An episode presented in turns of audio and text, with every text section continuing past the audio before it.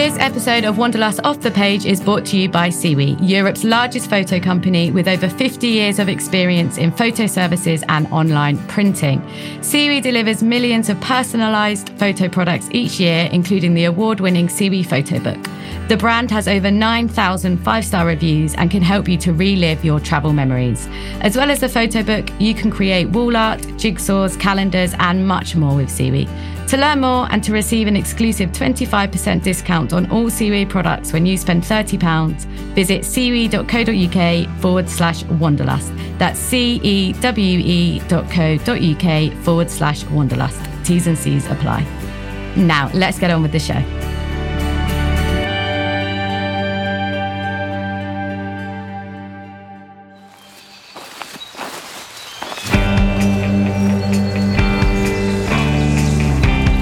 Everyone, and welcome to Wanderlust Off the Page, a travel podcast designed to help you discover the most fulfilling travel experiences on the planet.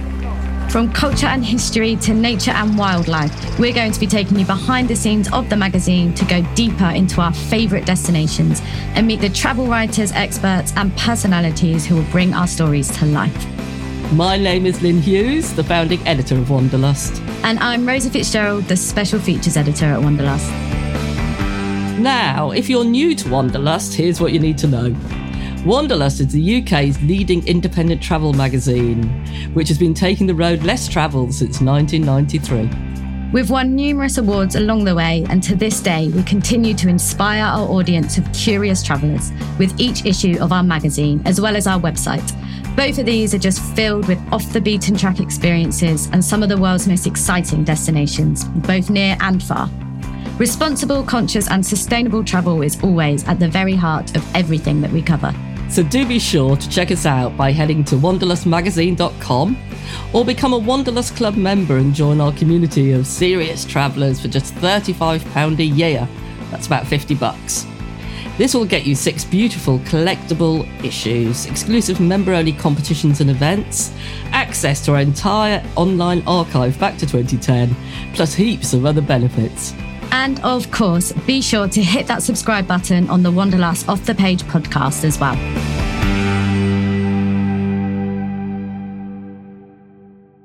For this episode of Wanderlust Off the Page, we'll be heading all the way to the South Atlantic to visit one of the most isolated islands on Earth, South Georgia. Yeah, South Georgia's a haven for extraordinary numbers of wildlife, from penguins to elephant seals. And as we'll hear, it's an indelibly associated with the great explorer Ernest Shackleton, who passed away there 100 years ago. And so we sent travel writer Mark Stratton on a dream assignment to explore the Shackleton story in this centenary year.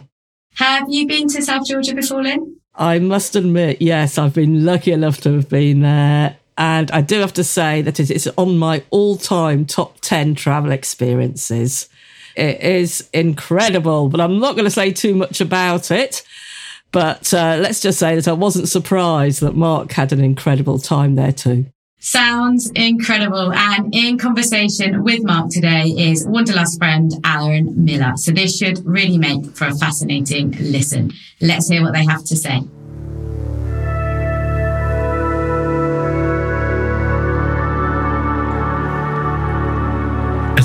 Bristling polar wind shrieks off the bay, accelerating the velocity of three overflying skuas, I experience an overpowering aura emanating from a headstone hewn from Edinburgh granite in Grytviken Cemetery. Watched by a doe eyed baby fur seal scratching against a tombstone, I feel a synthesis of everything I love about travelling. Remoteness so utterly different to normal life, the power of a journey to transform your senses, and exaltation of achieving a lifelong dream. In my reverie, I fumble inside my jacket's pocket and pull out a silver hip flask of whiskey, and as custom dictates, raise a toast under South Georgia's leaden skies.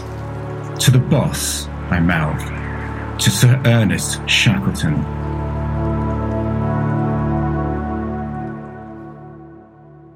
Mark, thank you so much. That was such a beautiful passage. To the boss, he is the boss, isn't he? Ernest Shackleton, the you know one of the kind of ultimate explorers and adventurers from that kind of golden age of exploration. I'm excited to hear so much about this trip, not just because of the history, but, but also because of the destination. It's somewhere I've always, always wanted to go. And you write about it so beautifully. You are truly a, a brilliant, evocative, and just incredible writer to read. Uh, so it's been a, a pleasure dipping into that. But maybe you could set the scene for us a little bit. So for people that aren't familiar where South Georgia is, put us on a map and, and why did you want to travel there? South Georgia is a British overseas territory, remains a British overseas territory. We're down in the Southern Ocean. We're off the area of sort of the Southern Ocean of South America. We're around 1,300 kilometers north of the Antarctic Peninsula.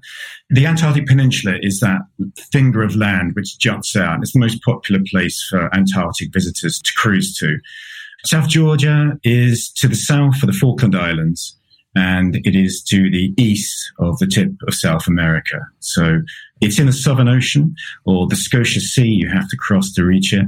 It's extremely remote. And I think what really appealed about going there is firstly the history surrounding Shackleton, which is what made the island famous. The exploits of actually surviving a catastrophic um, expedition and getting to survival and saving his men, which was incredible. But also, as a great wildlife lover, it's known to be one of the great ecosystems of the world with incredible diversity and also incredible abundance. Has Ernest Shackleton always been a kind of hero of you? You're a bit of a hero, traveler, and explorer yourself, but you know, he was the man back in the day, wasn't he? Is that something that's pretty special for you to be able to follow in his footsteps? It's one of those in, inspiring stories. One of those stories you hear and you think, could that really be real? Could they actually have done that? And having been down in that region, my respect for their survival escapade and all of those golden age of heroic explorers is just multiplied because the conditions are really hard. I, I point back to I was crossing the Scotia Sea heading from Antarctica up to South Georgia on this recent trip. And I just went outside. Um, there was about a four to five meter swell uh, which is enough to make you feel a little queasy if you haven't got good sea legs. And there was a biting, biting, biting wind. I stood out there for half an hour trying to spot whales. I didn't see any. Well, maybe a few distant blows on the horizon, but, and I was frozen. I was frozen. And you think, well, these men were on the ice and at sea, un- completely exposed in substandard equipment um, for uh, 18 months. I mean, how on earth could they have done that? It's incredible. So you, respect us. Uh, and I, th- I, think for Shackleton also, there's lessons in life about, and I write this in the article, about persevering and carrying on when things get a little bit down. And I, have used that throughout my career. Sometimes things don't go well when you're traveling or you, you get unexpected situations. And there's only two things. You just deal with it or you, you just fall apart. So carrying on and perseverance is something which I'm quite attracted to.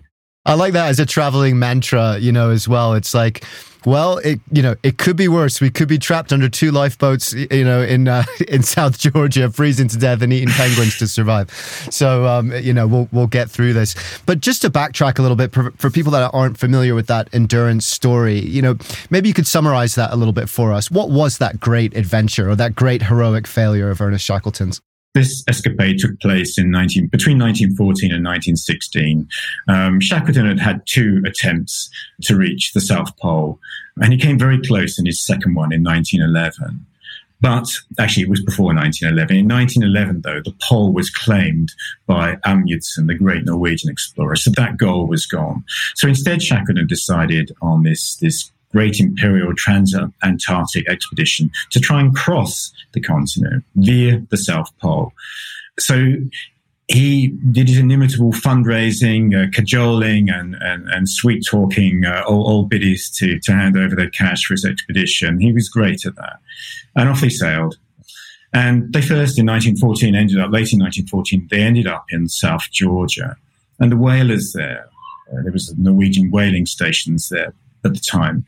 They said, no, don't go down there. The Weddell Sea, which is where they were going to start the expedition from, they said was icebound. Uh, you really won't get through. But headstrong, and obviously with all of his sponsors and expectations of the great British public by now, which was at war during World War One, forced him to really to go on, and also probably his ego as well. And in they sailed, and they duly got trapped. The Endurance, um, the ship that was rediscovered this year, sunken in the Weddell Sea. The ship got stuck. They never reached land. They eventually abandoned the ship, the Endurance, uh, and moved on to Ocean Camp, which was an ice pack camp. So they were literally now living on a floating camp before the Endurance sank to the bottom. And then they had to get out of there. Um, they had three lifeboats. Eventually, moved around by a circulatory current which rolls around the Weddell Sea.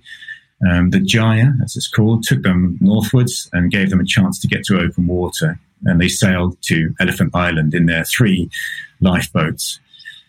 Elephant Island, is an extraordinary place, and I got my first taster of it on this last trip. It, it's harsh, it's barren, it's glaciated and rocky and mean looking and but super impressive. And then he realized that nobody was going to find them on Elephant Island. And then himself and five other crew members took to one of the lifeboats, the James Caird, and sailed to South Georgia in one of the great sea journeys of all time. It was a miracle they reached South Georgia, this speck of an island, um, some 1,300 kilometers north. Um, incredible how they made it. Great navigation. Uh, when they arrived, they still faced a few issues. They, would arrived on the wrong side of the island to the whaling settlements from where they could get help. And the, the Shackleton and two of the others, Tom Crean and uh, Frank Worsley, set off and decided they were going to be mountaineers, hammered a few nails in their boots for, for, for crampons. Over they went, the glaciated interior to get help. And eventually, some months later, um, a ship actually managed to come pick up all of Shackleton's men, and um, all of the men survived, which was remarkable. Miraculous that was. They were they were definitely built of different stuff back then, was it? I mean, I'm just like hammering nails into boots for crampons and taking up mountain mountaineering and you know Antarctic conditions. And just like four and a half months of four and a half months of eating seal and penguin. My God, they did vary their diet with um, baby albatrosses, which apparently uh, tasted a bit like chicken, but doesn't everything that's exotic. So yeah. I I don't know if this is true actually, but I heard a, an anecdote that he arrived. I presume at the, one of the whaling settlements and steam's coming out of this little cabin, and he just kind of bursts open the doors and said, "I'm Ernest Shackleton. Who's won the war?" And uh, you could just imagine these whalers like, "What the? Where's this guy come from?" You know, they're absolutely filthy. Uh, I mean, you know, they were caked in seal fat and soot from burning blubber around their stove and then wash frostbitten. Uh, they must have been in a dreadful. Uh, apparently, the whaling station manager. Um, whose door they knocked on um, didn't recognize them initially. So, and so that's Shackleton's famous story. But you were actually there on this trip that timed with another kind of big anniversary and, and another story that's perhaps less well known. So the anniversaries this year, well, well, firstly, firstly, the Endurance was discovered by an expedition, and that was very much an expedition to mark the 100th anniversary of Shackleton's death, because he died in 1922. Um, he decided to have one more expedition. His health was definitely failing. He was in his late 40s. He put together some of his old muckers from the um, earlier trip, and they sailed with this idea of mapping some of the Antarctica's coast, they sailed down to South Georgia. And literally, the day he arrived, the evening he arrived, he died of a heart attack. Um, he'd been hiding a heart condition from some years. And all throughout his career of expeditionary um, treks, he did have a, a, heart condition. So it's remarkable, really, that you could persevere with that with that issue. But he did, but it, unfortunately, it took its toll, and uh, he died when he arrived, arrived in South Georgia, and hence he is buried on the island, as uh, as I mentioned in my opening reading. Um, extremely powerful place to go and visit. I've never felt my spine tingle anywhere like visiting the cemetery in Grytviken. Yeah, and I, I want to get there, but first, you know, maybe take us to Punta Arenas and the, and the start of the journey. Like, what is that place like, and, and what's the ship like, and you know, what does it feel like to be boarding and setting off on such a grand adventure? It's very exciting. Every time I've had a chance to go to the far south, to Antarctica and the Southern Ocean, um, you know what's lying ahead. Potentially, yes, very rough seas, but also very, very special wildlife that as human beings we haven't quite managed to mark up yet. So it's a unique place where you do on every trip get different and thrilling encounters. So you sail out of Punta Arenas, which is a really nice little historic town in the top of the Chilean fjords, and you sail down and eventually you enter the, the famous Beagle Channel. And that is the conduit, let's say, to take you out into uh, the notorious Drake's Passage, which is around about a. So on this trip, I, I basically I did a, I did a circular loop. Um, the ship, a very modern and lovely ship, went down from Chile. It went down to Antarctica. Then it, we ventured east to South Georgia, carried on a little bit north to the Falkland Islands, and then came back west and back into Punta Arenas. So it's a circ- circular route. I'm sort of worried about the Drake's Passage a little bit. Did you have it bad, or or did you find the? Because isn't it? It's like the Drake Shake or the Drake Lake. I had the Drake Lake this time, and I have done the Drake Shake. I haven't heard that term, Aaron, but but uh, I've I've certainly been tossed around. I do have good legs. I'm, I'm quite I'm quite lucky. Yeah, no, it was a relatively good crossing, but it did get choppy. We got a good swell.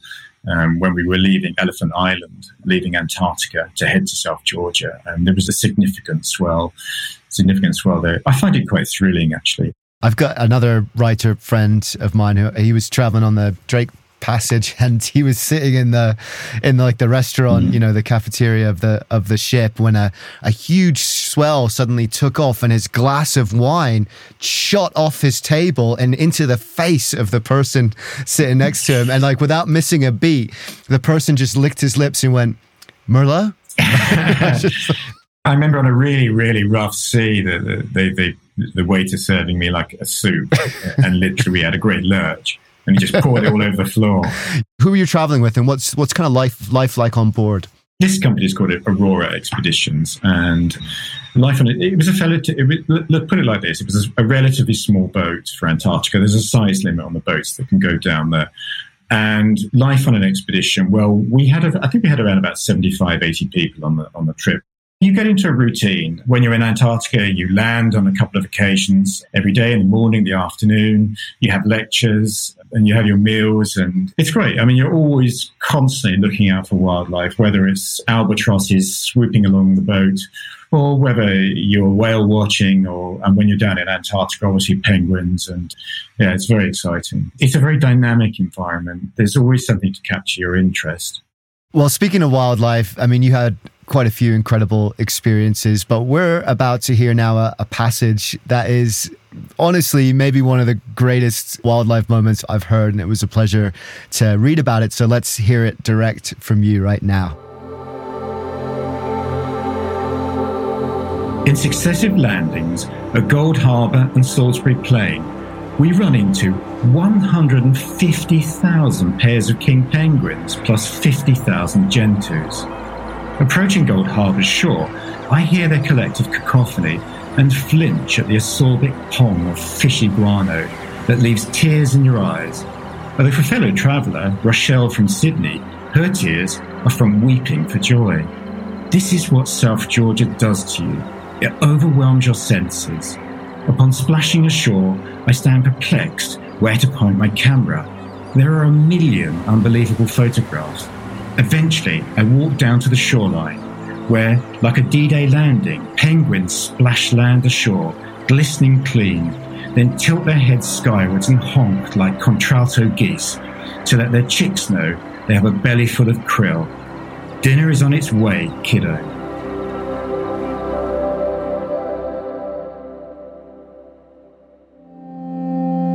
Now, one of the best things about travel is that so often the memories you create last for a lifetime, don't they? And one of the best things about our sponsor, CEWE, is that they can help us to relive those special memories and keep them all in one place in a beautiful photo book for us to look back on time and time again. So, have you got any favourite travel albums, Lyn, or photo books? Oh, absolutely. I mean, I'm sitting somewhere where I've got photo albums next to me from travels from over the years, including exploring New Zealand from north to south and face to face encounters with gorillas sitting there. Oh, wow. It really brings it back that there's nothing like them, really, you know, particularly when you look back 5, 10, 15, 20 years later. And so, actually, my, one of my New Year's resolutions this year is to make photo books of some of the more memorable recent travels as well, you know, those over the last few years, because it really does make you live those experiences again, doesn't it? It really does. And, you know, I love nothing more than when I go home to see my parents, just to look through those old travel albums from when we were children and having a look back at those memories. And it, it really just helps to bring those memories back and make them really fresh again, doesn't it? Oh, absolutely. And of course, a photo book makes a great present for a loved one as well. Yes, definitely. And I think now, especially when we have, you know, social media, it's so easy just to flick through them all online. But it really isn't the same as having that really nice experience of looking through those printed versions and, and holding those memories in your hand. It just makes it so much more special. So, whichever travel memories you would like to savour, whether it's a recent trip or your first ever adventure, CEWE can help. And a CEWE photo book makes for the perfect keepsake. So be sure to head over to their website and make the most of their exclusive offer and save 25% on all CEWE products when you spend £30. For all the details and for full T's and C's, go to cewe.co.uk forward slash wanderlust. That's C E W E dot co dot UK forward slash wanderlust. Right, now let's get back to the show. My gosh, what does it feel to I, like? I can't even picture that. What does it feel like to be surrounded by 150,000 pairs of these penguins? It's just a dream. It just sounds like a dream. What I loved about this was that back in back in uh, January, I when I couldn't get to Antarctica, I spent three weeks just backpacking around um, Patagonia, and I came to a colony called Punta Tombo where there was a million penguins. They were very much tucked away in the brush, and they weren't very active. Um, it was just the end of breeding season. But this, it's it's just full on animated. They're coming in and out of the water. They still had many of their babies, big fluffy brown fur coats. I think I described them as looking like glam rockers. and the noise is incredible. The adults are putting their heads to the sky and calling their chicks when they come ashore. And obviously the smell. The one thing you don't want to do in Antarctica, and the greatest hazard for me in Antarctica, or this is the subantarctic region, is stepping in penguin dung. it stinks. There's particular degrees of pong. If they're dieting or fishing on small fish, that's bearable.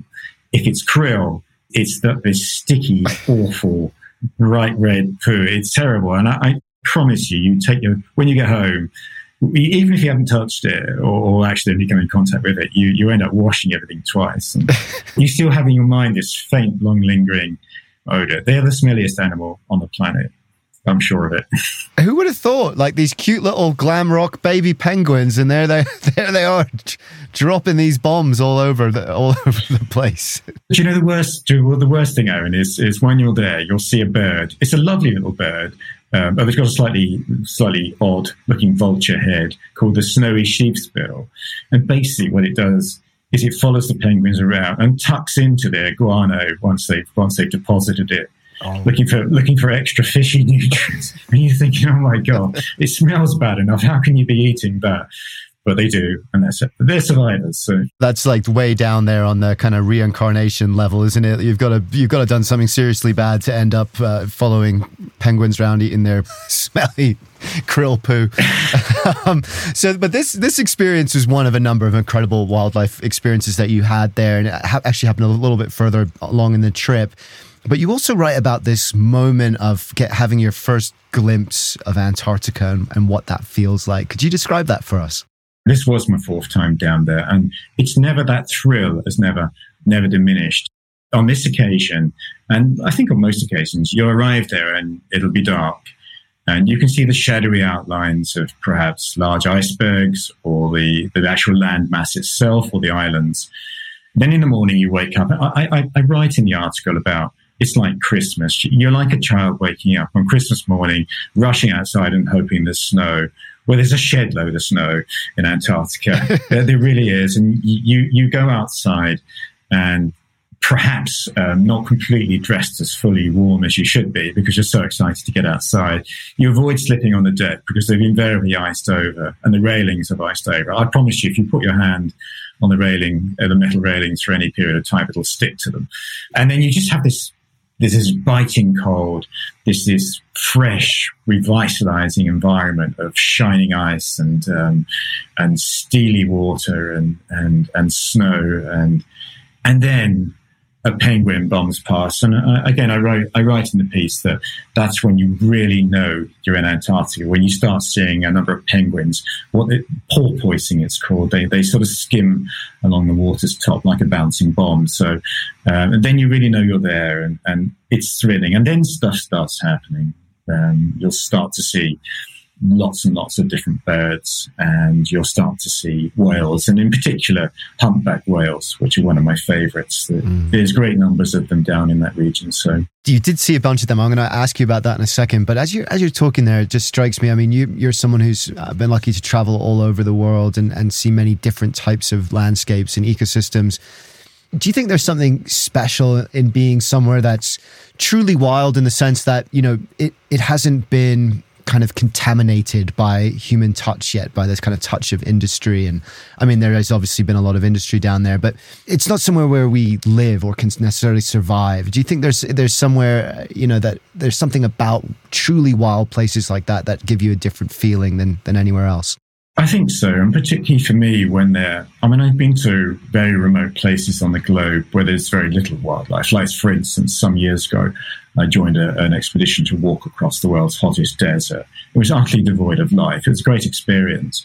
But when an environment, an ecosystem is so animated, um, so brimming full of life, and where you see nature and wildlife, it, you know, rules the roost it's a really special thing. And we're just one species on a planet. And um, I think we often have scant regard for, for other species. And to actually feel that they are ruling that environment, they are adapted to that environment, and we are just visitors is a very special thing. There's just stuff happening all the time you know, where it, where it's a sort of leopard seal brutally shredding a, a penguin, which is is not great watching if you're a, a penguin lover, or a humpback whale, or a orca spy hopping, poking its head out out of the water. It's you can just expect the unexpected. For instance, you know, I, I, I contrast that to perhaps going for a walk in the UK. I, am based down on Dartmoor, and you might see a few butterflies and a few birds, uh, which is great. Uh, it's a lovely environment, but you don't expect extraordinary things to happen right in front of your eyes. And it does really reinforce your your feeling that you you want to work to try and protect those environments and um, and, and advocate for them. Mm. And and there are certain places like that where it, it, just reminds you how extraordinary the planet really is and, and how rich and, and varied it is. And like you say, want to try and advocate to protect it, which is something you write about in the piece as well, which I think is is really important to mention that although we think of this as you know a pristine untouched wilderness in fact going back to ernest shackleton's days it was devastated really in terms of kind of whale and seal population. Yes. Was that something that you found particularly poignant while you were down there yeah, definitely so. And, and, I, and I think, and I write again in the article, that we often have a, um, a nostalgic, rose tinted uh, view of travel, saying, oh, this is great, but it, it, must have been amazing a century ago, 200 years ago, etc. But actually, I, I, I suspect, well, I, well, I'm absolutely certain, wildlife wise, that what you see now, particularly on the subantarctic island of South Georgia, is something that Shackleton wouldn't have experienced. He wouldn't have experienced the density of wildlife because uh, first the sealers from the 17, 1800s um, devastated the seals, the elephant seals, the Antarctic fur seals were, were almost wiped out. And the whales, obviously, there was this brutal um, whaling industry, and they reeled in some 175,000 whales in South Georgia, including many of our giant whales like blues and fins. So it would have been a landscape um, which would have been less coloured by wildlife. So I think what you see now in this region is a better environment in terms of the wildlife densities. But obviously, there's other issues going on like climate change, and uh, you know you're seeing you're seeing also a, a retreat in glaciers. You're seeing if you go down to Antarctica, you'll see more moss suggesting more humid, slightly milder climates, just more lichen on the rocks. And certainly in South Georgia, Shackleton definitely wouldn't recognize, for instance, Heggarty Bay Beach, where he, he landed and began his epic traverse of the island, because the glacier there is probably one kilometer inland now from where he first started. So, so there's been an extraordinary retreat, which is obviously happening um, all the world over. So. Yeah, except it's the canary in the coal mine, isn't it? It's happening there first and fastest, and I'm sure it's incredibly bittersweet to be in such a beautiful place and to be constantly reminded of the fragility of it of it all. But going back to some of the the other highlight experiences of your trip, one I wanted to dig into a little bit was you mentioned Neko Harbor, which just sounded like a mag. Like I've always wanted to see kind of whales and the and the glaciers carving and all of that. Can you describe that that experience for us? We had a chance to actually climb up a hillside.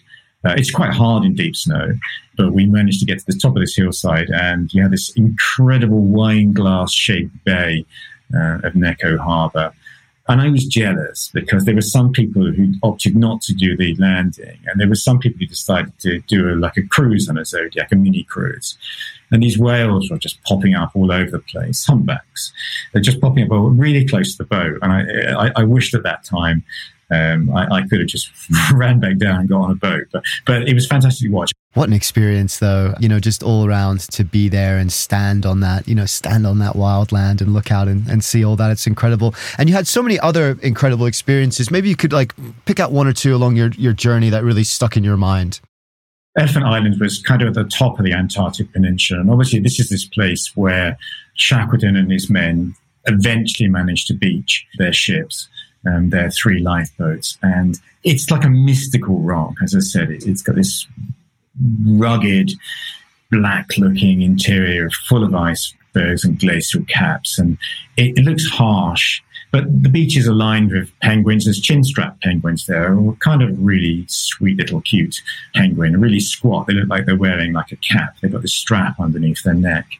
And they were hovering around the beaches where the Shackleton's men actually upturned their boats and, and settled down for four and a half months, living off penguins. And I, I remember thinking, wow, you penguins don't know how lucky you are because had you been there a hundred years ago, you would have been in in a pot of hoosh, as they called it, um, being eaten. So so they, they timed it well. But there was a magical experience. Again, I write about in the article that um, as we were we couldn't land because the swell was very very heavy, and we just couldn't get a boat to land on the beach at Cape Wild where the men's uh, bedded down.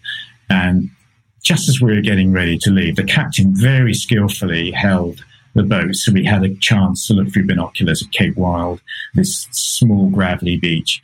And just as we were doing that, I saw a, a, leopard seal suddenly swim out from the beach and it just came towards us like a torpedo.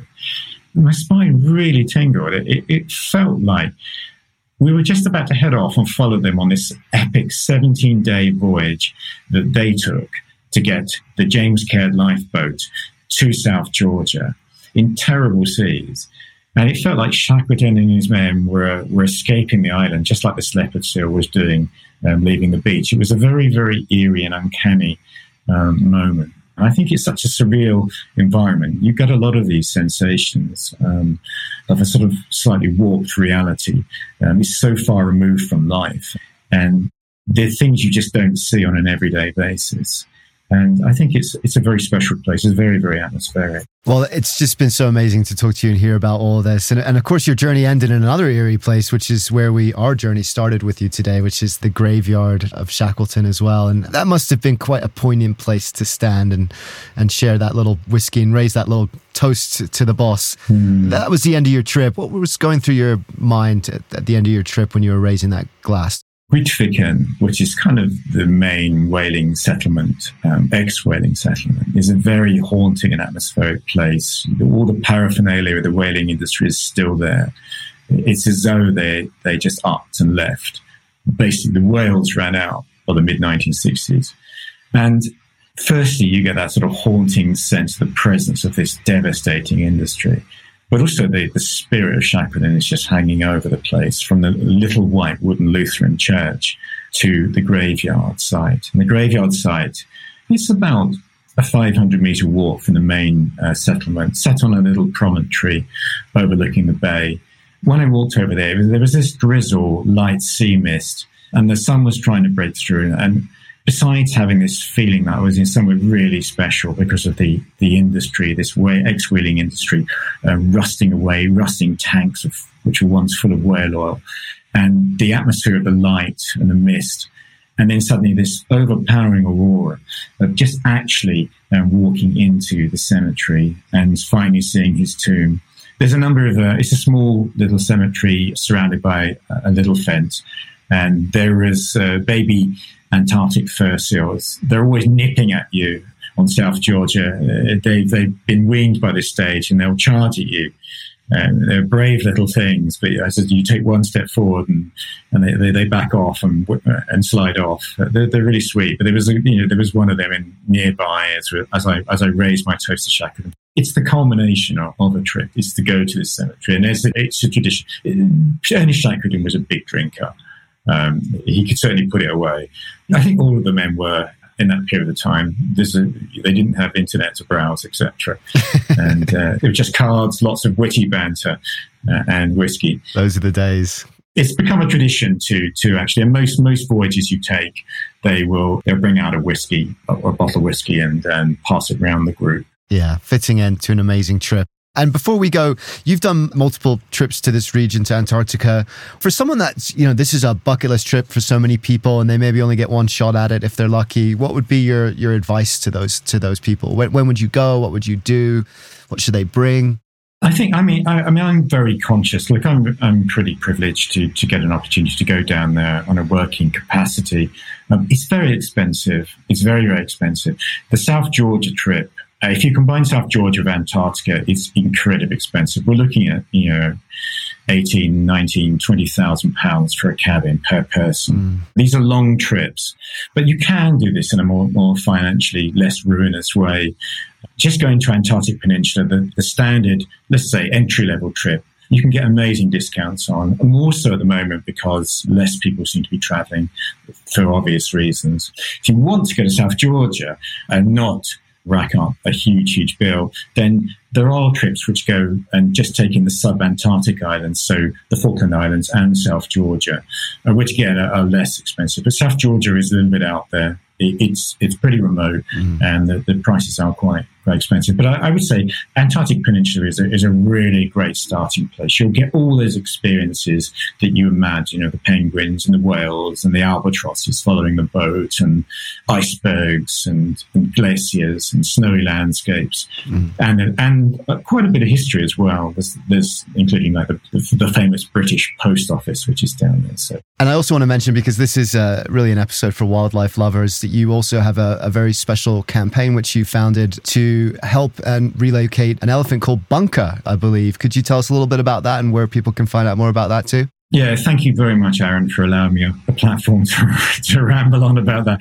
Besides loving whales, I, I also love elephants. And um, 18 months ago, I found an elephant in a zoo in Armenia, Yerevan Zoo. And this is not an Armenian problem, it's a global issue. Uh, elephants don't belong in zoos, they suffer extreme physical and psychological torture living in zoos. And this one was in terrible conditions. He's a 15 year old Asian elephant boy called Bunker.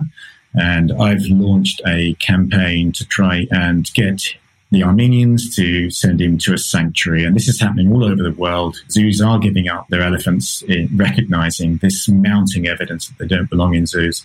And a number of sanctuaries are appearing, including some out here in, in Thailand and Laos, where I'm talking from now. Uh, which if I found a couple of sanctuaries who would take him in, which would be great. But it's a long campaign. B U N K A, and it, it's freebunker.com.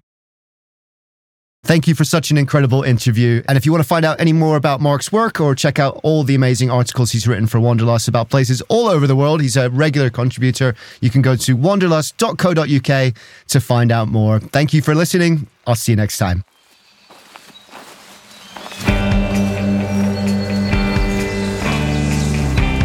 Well, that just about wraps up our time here today. Thank you so much for listening. Please remember to hit that follow button and subscribe wherever you get your shows. Please also come back for more. We have lots of incredible stories coming up and we just can't wait to share them with you. Thanks again. We'll see you next time. Cheers.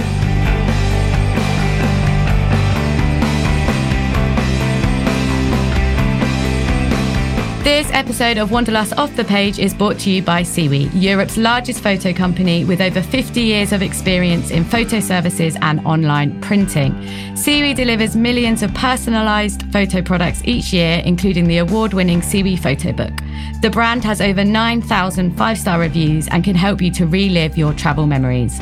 As well as the photo book, you can create wall art, jigsaws, calendars, and much more with CEWE. To learn more and to receive an exclusive 25% discount on all CEWE products when you spend £30, visit cewe.co.uk forward slash wanderlust. That's C-E-W-E.co.uk forward slash wanderlust. T's and C's apply. Wanderlust Off the Page was presented by Lyn Hughes and Rosie Fitzgerald. The interviewer was Aaron Miller, and the show was produced by Armchair Productions, the audio experts for the travel industry.